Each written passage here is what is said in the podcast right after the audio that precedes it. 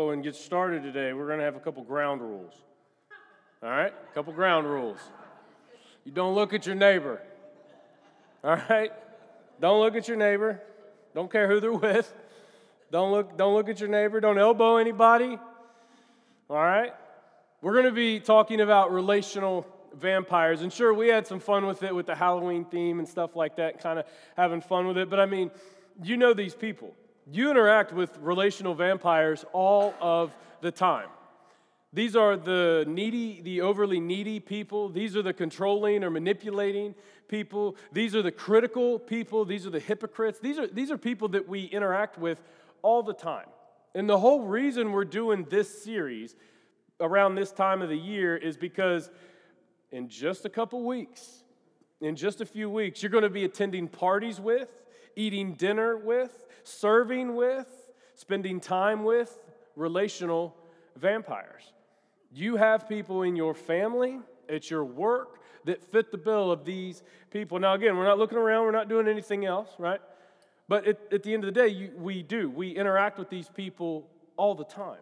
And there's a grand question that it comes as a Jesus follower how we're supposed to handle that. Because these people, as you saw in the, the tagline, I mean, they, they drain the life out of us, they suck the life out of us. How do we interact with those? These are the people we like to call in the church um, extra grace required. You guys know what I'm talking about? A little extra grace are required for these individuals. We don't love them less, we just need a little bit more grace when we do that. Now, before we start, I want to kind of set this up and do an exercise together. Um, so let me ask, and we'll see how, how good we are with this.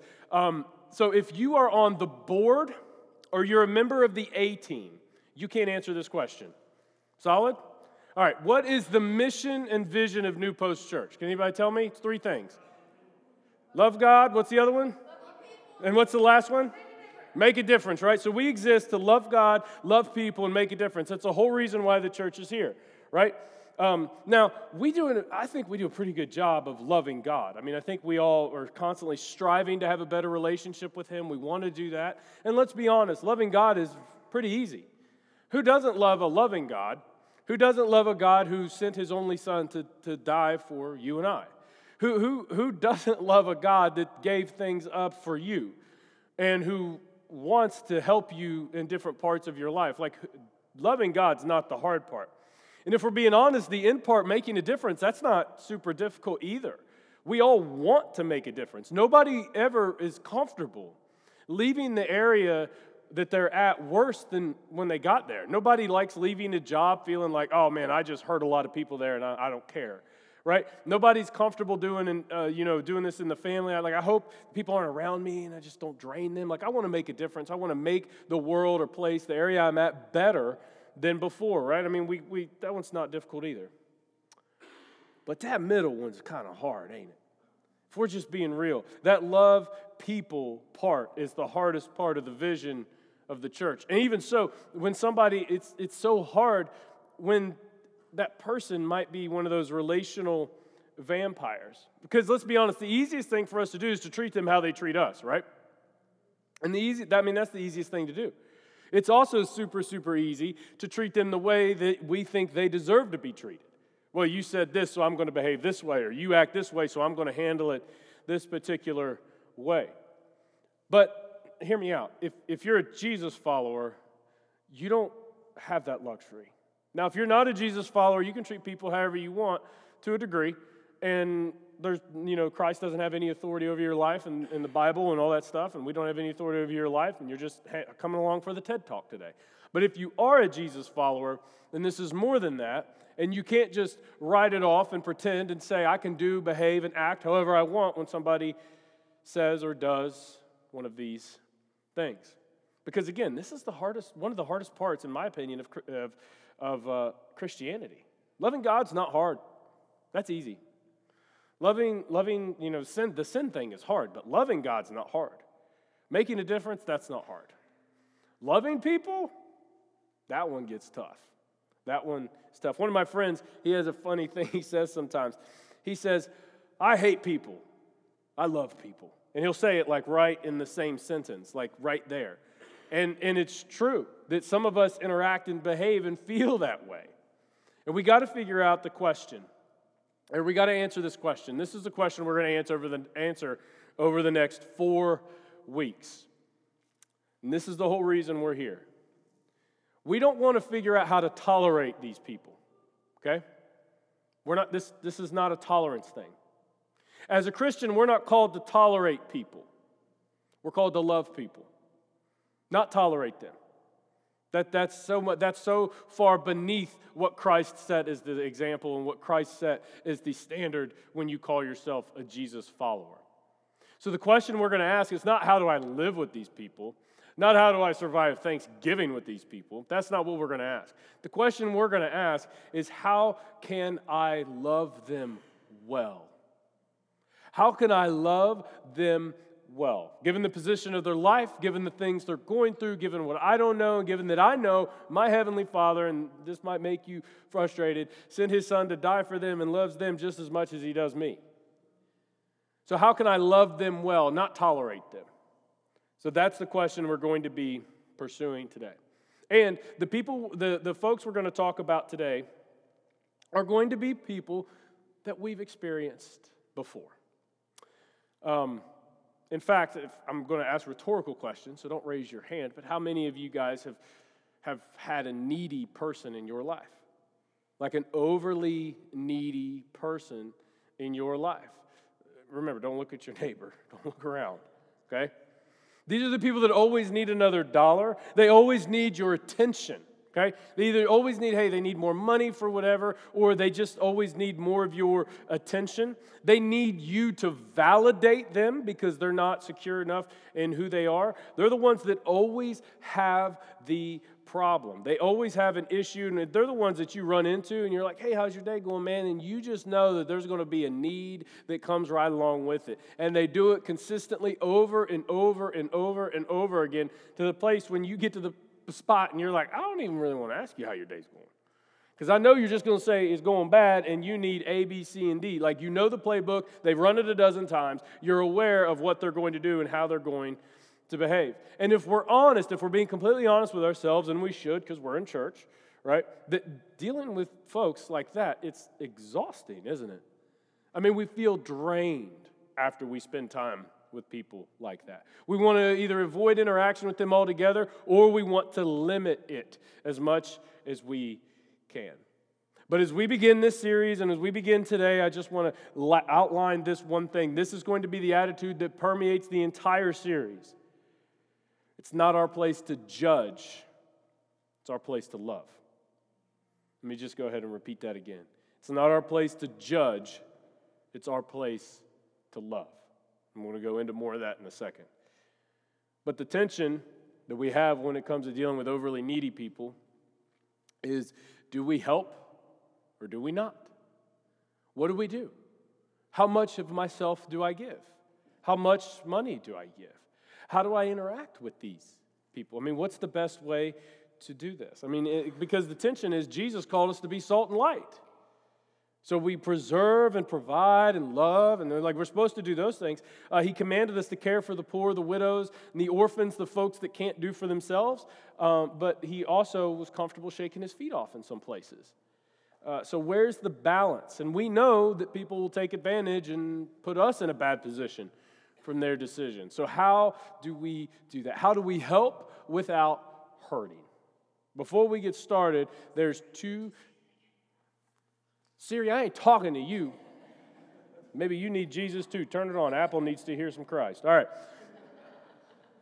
They relational vampires too. All right, so there's two, there's two things that I want to address before that we really understand so we're all on the same playing field. There's two different types of ways you can help. You can provide relief, you can provide relief and restoration. Okay? Relief, relief is immediate and temporary assistance. Okay? These are flood victims, right? This is Hurricane Ian that just came through. These are individuals, these are catastrophic health situations, a, a house burned down, something horrible happened. Those things are moments and times in which relief makes the most sense. It's a temporary thing most of the time out of their hand, and it's a response to to help them get where they need to be. Most of the time, these are temporary assistance. Can't provide relief all the time. Um, and then there's restoration. There's restoration. And this focuses on working with people to restore them to their God given purpose. That's what restoration is. That's what restoration is. That is, we want the person who's an addict, we want them to become clean. Now, again, we're not judging, we're loving. We want to help them through that process. Somebody who's emotionally insecure, we want to help them become somebody who is secure in who they are. Uh, somebody who's broke, they ain't got no money, we don't want to just give them a handout. We want to help them develop a budget and start living with margin. Restoration is about taking the individual and where they are, and we want to get them back to their God given purpose because we know it's not God's purpose for people to be addicted to, to, cocaine. We know that God doesn't want people to be making bad money decisions consistently where they don't live with any margin in their life. We know that God doesn't want people to build their image on everybody else and being emotionally insecure. God wants them to be secure in who He created them in. So, our goal as Christians, as we interact with these relationships, is to help move somebody from the position of not in God's purpose and help them get over to the place where they need to be. And as Christ followers, we restore, okay? We help and assist in the restore. We don't always provide relief. We do provide relief sometimes. Here at the church, we provide relief often, in fact, financially with people who need it, and we've got a process that that happens in. So relief's not bad. Relief's just not long term. It's not bad, it's just not long term. And nowhere do you see this play out better than in the story of in Acts with Peter and John. Now, this is going to be in Acts chapter 3. It's right after the day of Pentecost. So the Holy Spirit has come on in power inside of the disciples, and then they've gone out. Peter's preached that message in all of Acts 2. And then after that, it goes on to tell us at the end of Acts 2 that the breaking of bread happened together with the disciples and the apostles, and then thousands were added to the number that day. So if you have your Bibles, you can turn to Acts chapter 3, starting in verse 1, so you guys can follow along with this story. And if you've been part of Sunday school, you know this story right? If you've been part of the church for any amount of time, you know this story. I'm going to put a little bit of a different view on it than your traditional view to help you see what we do sometimes with individuals who may need something. One day, Peter and John were going up to the temple at the time of prayer at three in the afternoon. Now, a man who was lame from birth was being carried to the temple gate called Beautiful, where he was put every day to beg for those from those going into the temple courts. Now, there were three places in the ancient world where people would beg. They would beg on the side of the road, the highways, because there were lots of people there. So if you just got to the highway and you begged there, more people meant more opportunity for you to get money. So they would beg there.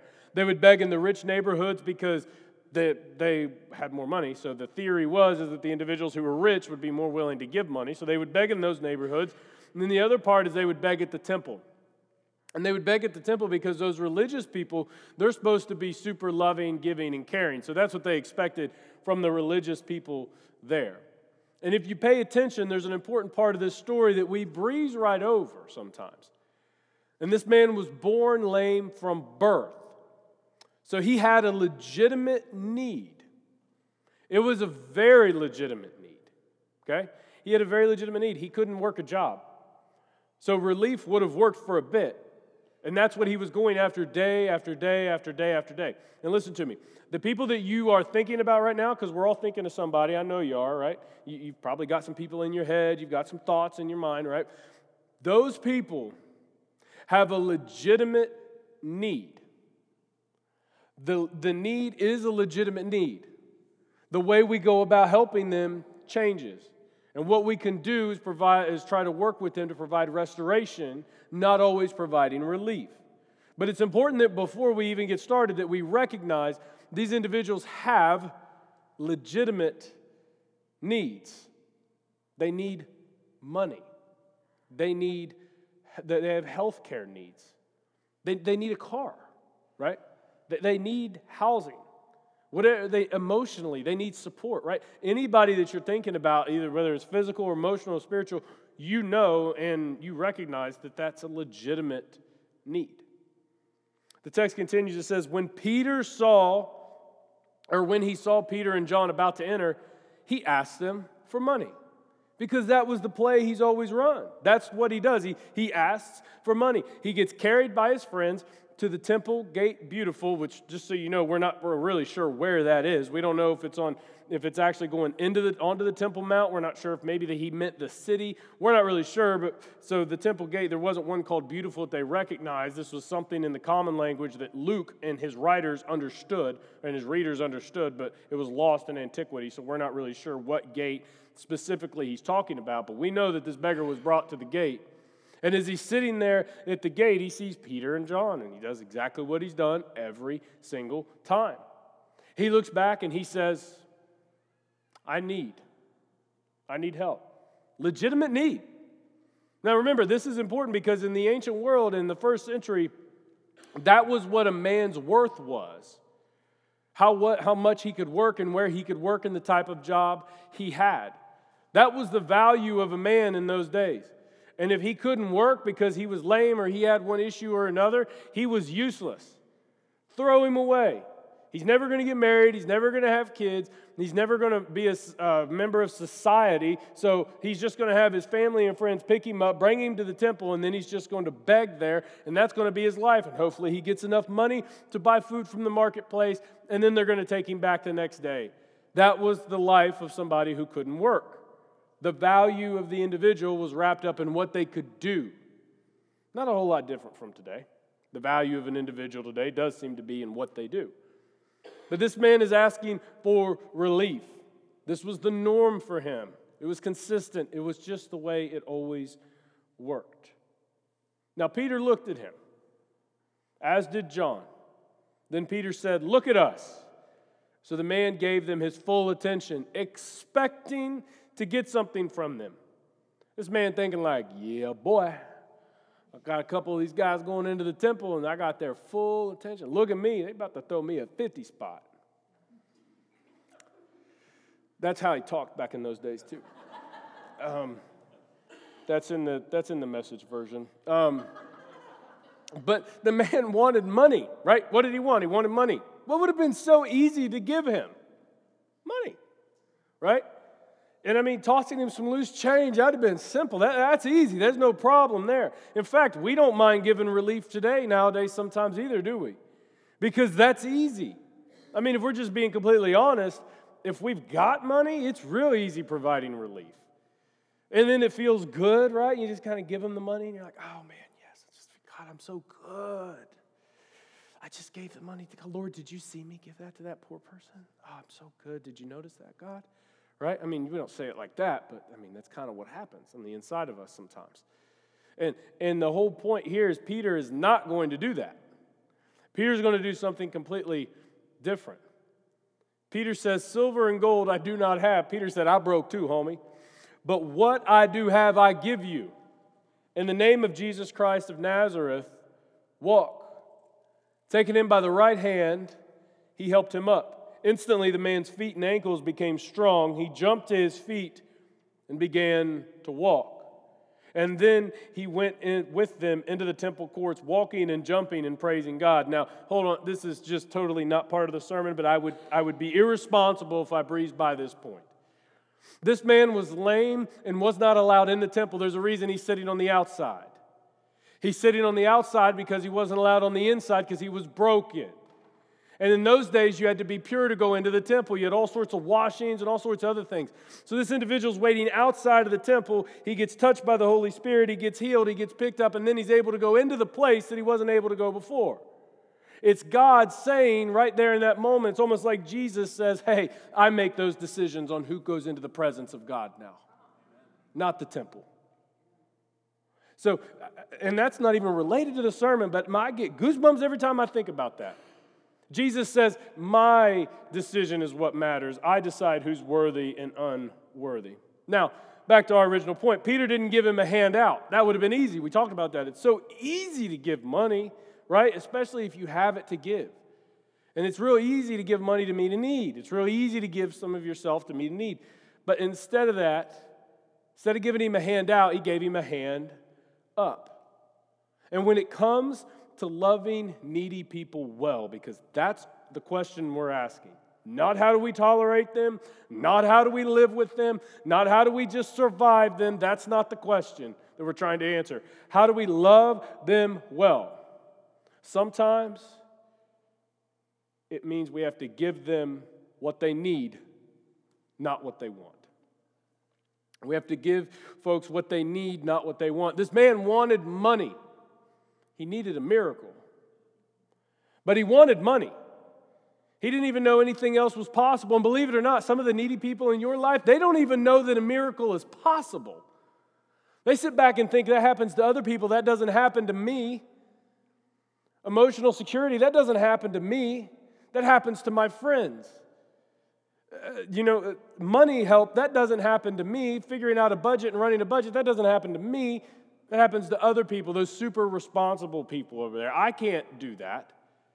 This man didn't even know he needed a miracle, or for him it was so far out of reach, he couldn't even think about it. But he needed a miracle, and Peter gave him what he needed. Sometimes we need to take that principle when it comes to dealing with overly needy people. You want $300 for your car payment? Hold on, brother. I just saw you buy an Apple Watch, some Yeezys, and spend over $100 on Minecraft, dude. You don't need $300. You need a budget, right? It'd be easy to give them $300.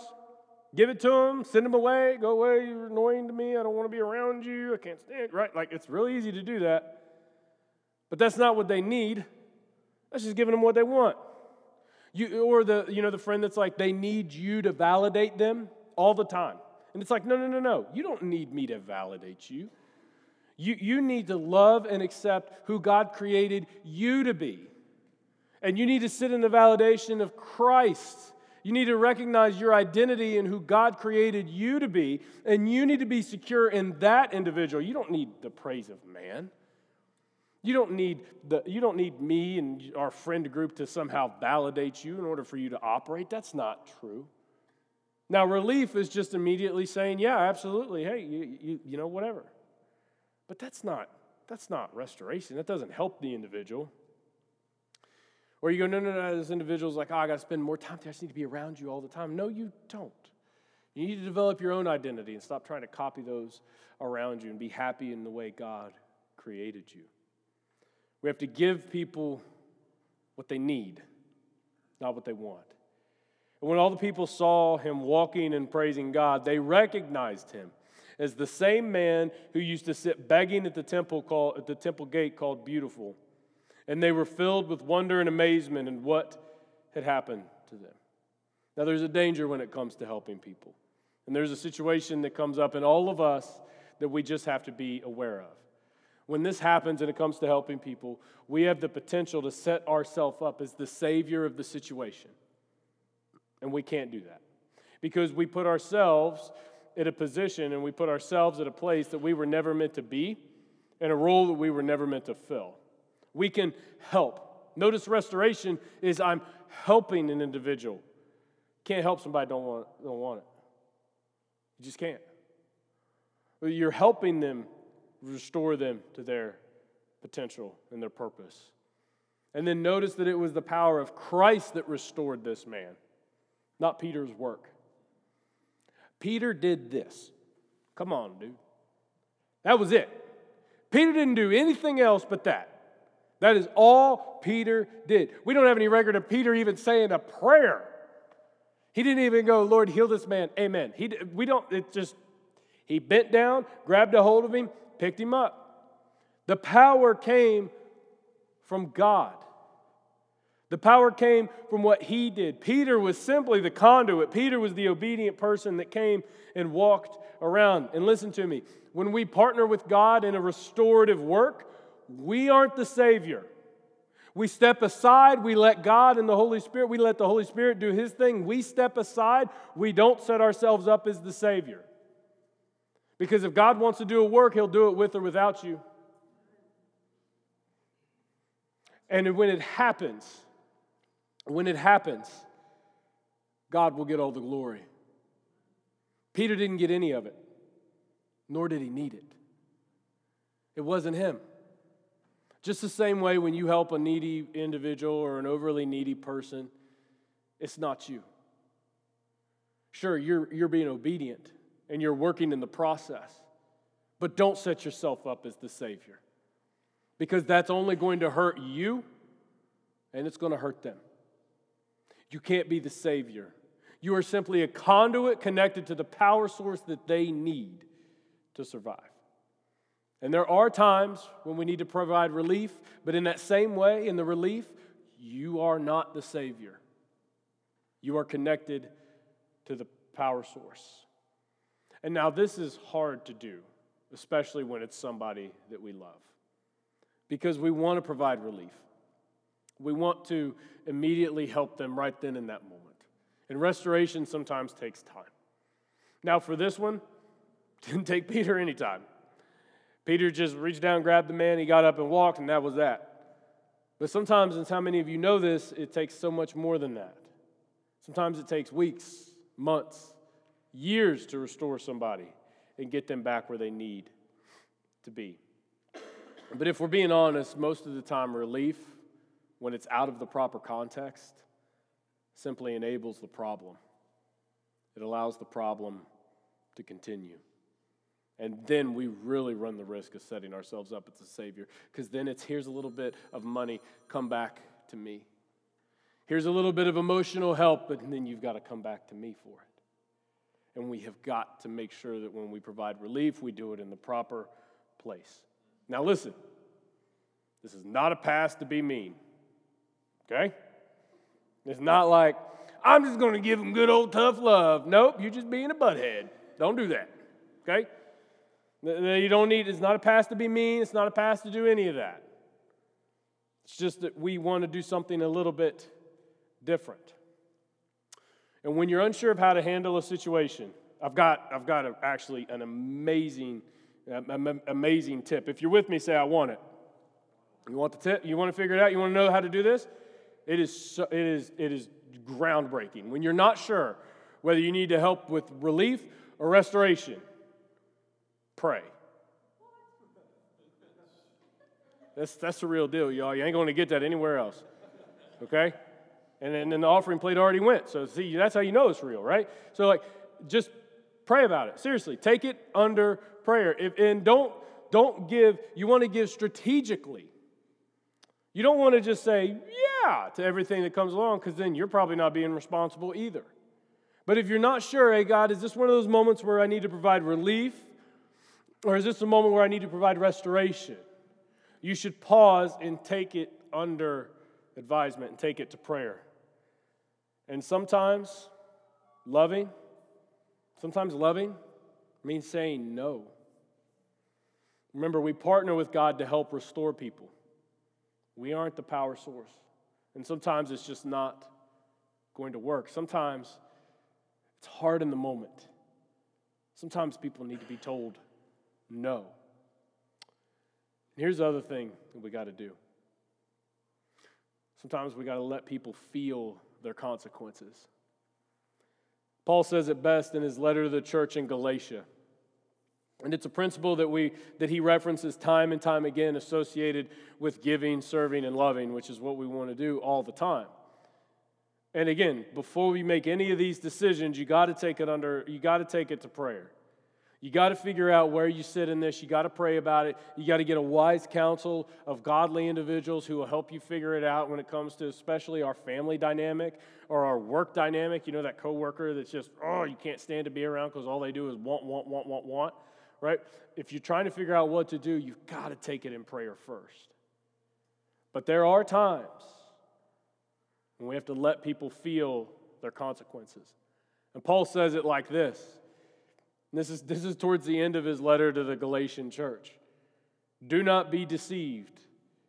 God cannot be mocked. And then here's the principle. And he repeats it over and over and over again. Find it in the Old Testament, Find it in the New Testament. A man reaps what he sows. Sometimes what people need is not you to save them from their circumstances. Sometimes what people need is to let them feel their consequences. Leah and I, we do this with the kids sometimes. We do this with the kids. We aren't giving out punishments. We don't hand out punishments really that much anymore unless it's something where, like, you hit your brother or something. But that's about to be a consequence. I'm going to let you guys throw down, you keep it up. But the, the way that we do it a lot of times is we just explain that decision is going to lead to this consequence. And that's not going to be good. Right now, Elijah refused to wear a coat. Period. And that, that dude runs around in shorts all the time. And he wanted to go to football practice the other day. It was right before the hurricane, and right after the hurricane hit, and it got really cold and rainy. You guys remember that horrible time that I think was the closest part to hell, right? It's terrible. I hate cold weather. Um, but it was really cold, and, and we were out at the football field, and I tried to explain to him it's cold. Put your jacket on. He wouldn't do it. His friends were wearing jackets. His friends were layered up. He wouldn't do it. So he is literally, he's playing quarterback. And he's got his shirt over his knees, freezing in between the, and he's wearing a t-shirt and shorts, okay? And he is freezing to death. And I am constantly like, we'd call the play, he'd hand the ball off and then like drop back down right? And I was like, bro, what is wrong with you? We finished the whole practice. He wouldn't wear his coat, finished the whole practice, and then afterwards, the very next day, you know what he did? He wore a coat. He had memory. He had memory. I did it again with them, with Elijah on Friday. He had an oatmeal packet. He was just being crazy and silly. Takes his oatmeal and he's just throwing it. And I was like, y'all ought to stop. He, didn't care. He's like having fun. Throws it on the ground, pops oatmeal all over the floor. Guess who didn't clean that up? Right here. He spent the morning trying to clean and vacuum and get the, this oatmeal mess cleaned up. Because I want him to learn in his consequences. I want Grayson to learn. I want the kids to learn in their consequences. And in fact, don't you do that with your kids too? Don't you let them feel the consequences sometimes? And believe it or not, there are times when God is teaching in consequences and where He's allowing circumstances because the individual has ignored enough, refused enough, or maybe don't, maybe this is the only way that He's going to be able to communicate with them. And the circumstance or the consequence is important because it's part of the teaching process. And if we come in and ride in on the white horse all the time, we set ourselves up as a savior at first, and that's a problem that we talked about. But then the other thing we do if we're not careful, we prevent them from growing. We prevent, you, you know parents that don't let their kids feel consequences. You see it.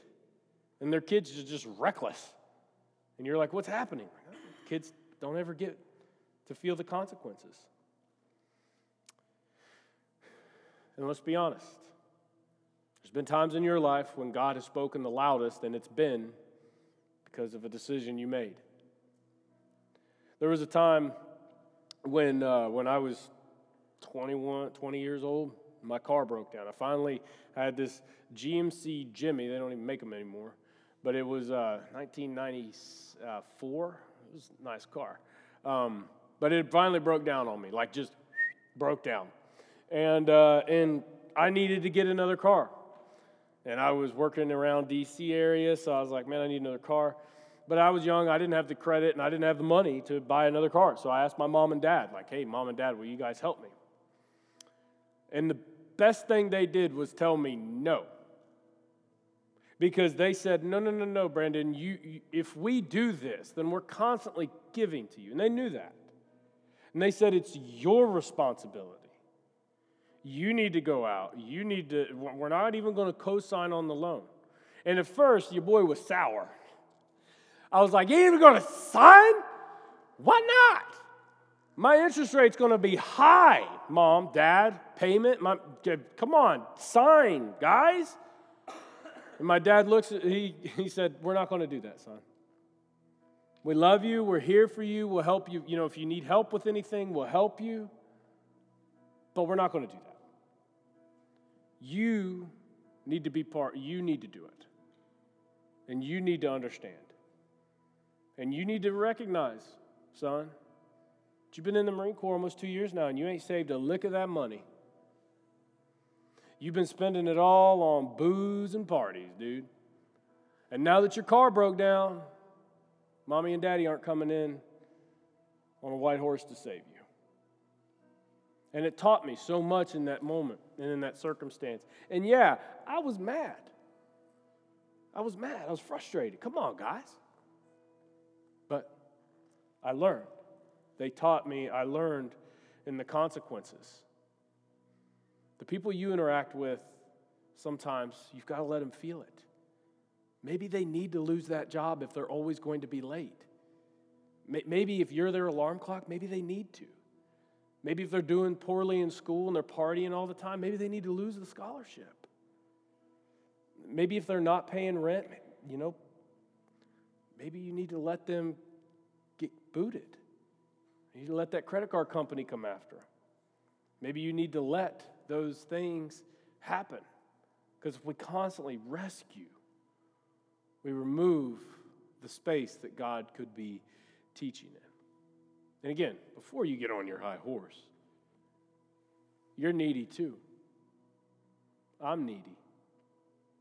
I bet if I could uh, document all your prayers, they would be God, I. God, I. But our Father is so loving. He invites us to have those conversations. He invites us to do that. We were needy. We were, we were so needy in the beginning. We didn't even know the type of how to fix the relationship with, Christ, with God. But then Christ stepped in and did the thing that only He could do. And again, you're needy. I'm needy. So let's have grace and love those who are in these circumstances well. We give them what they need, not what they want. And there are moments, and these are hard, where we have to let them feel the circumstances. So, as we pray, I want you to pray this week. And I want you to, to really, because we're going to be running into these, these people. And I know that it puts a label on them. I'm not trying to dehumanize them. It's just the only way that I can put words around the experience that we're all having. When we interact with these people, remember that's a creation of God. That He loved them so much that He died for them. So before we attach labels and remove and say, I don't want to, I'm not dealing with, yada, yada, yada, remember, that's one of His. That's one of His. And we were called to love them well. So, as we close, let's pray. Father, thank you so much. Thank you for who you are. Thank you for the truth that we are all needy. We are all needy individuals. And we're folks that have I mean, God, if you break open our prayer journals, you're going to see I, I, I, need, need, need, want, want, want. God, thank you for your patience with us. Thank you, Lord, that sometimes you don't rescue us from our situations. Sometimes you let us feel our consequences.